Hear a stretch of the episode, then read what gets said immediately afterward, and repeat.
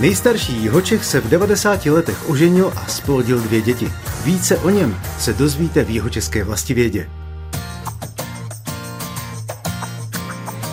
Před Vánoci roku 1757 zemřel v Ostrolovském újezdě na Českobudějovicku Vavřinec Pokorný. Kronikář tehdy zaznamenal, že mu bylo 112 let a většinu života sloužil v armádě za vlády císařů Ferdinanda III., Leopolda, Josefa I. a Karla VI. Domů se údajně vrátil v 99 letech. No, to je trochu přehnané. Ve skutečnosti už byl z vojny doma snad kolem devadesátky.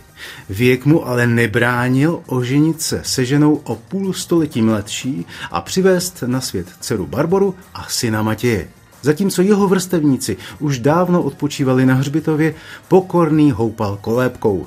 Tedy pokud na to měl čas, protože byl zaměstnán jako pomocný dělník v újezdském pivovaru, kde pracoval skoro do stovky.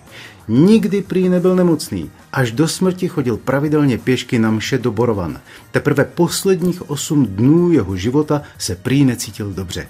Jeho věk bohužel nemáme jak přesně ověřit, protože v době, kdy se narodil, se ještě nevedly matriky, anebo se nedochovaly. Ale dost možná to byl nejstarší Jihočech vůbec.